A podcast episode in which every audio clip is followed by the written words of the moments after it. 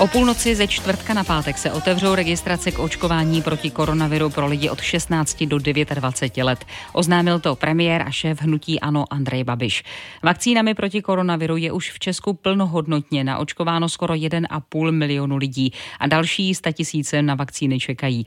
Jaký je zájem o očkování mezi mladšími lidmi? Právě to teď probereme v naší pravidelné poradně Koronafokus s reportérem Matějem Skalickým. Matěj, dobré dopoledne.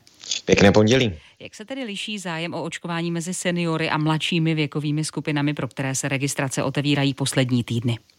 Ty rozdíly jsou značné. Uvedu jeden příklad. Vůbec největší zájem o vakcínu projevili seniori starší 80 let. K očkování se přihlásilo 87% z nich. S každou další věkovou kategorií je ten zájem ale nižší. Ve věkové kategorii 40 až 44 let chce vakcínu pouze každý druhý. Naposledy se otevřely registrace pro kategorie lidí starších 35 a posléze i 30 let. Z toho, co říkáš, nám vyplývá, že mezi těmito lidmi bude zájem o vakcíny nejnižší. Je to tak?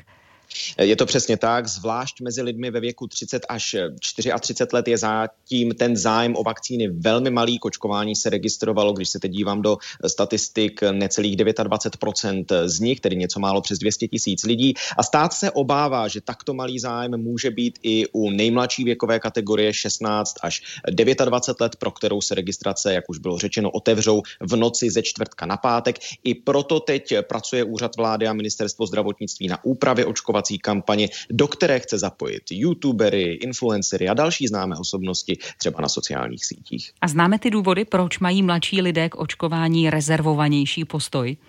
Ano, ředitel agentury STEM Martin Buchtík pro server Seznam zprávy řekl, že mladším lidem chybí vysvětlení, proč by se měli nechat očkovat. Mladší lidé totiž nemají pocit, že jsou COVID-19 ohrožení a chybí jim tedy jednoznačná motivace k očkování. Stát proto bude chtít v očkovací kampani akcentovat například využití COVID pasů pro vycestování do zahraničí. Já jenom připomenu, že podle epidemiologů je nutné pro očkovat ke kontrole epidemie aspoň 70% populace a v Česku je to zatím 16% všech lidí starších 16 let. Říká to reporter Matěj Skalický. Matěj, díky, naslyšenou.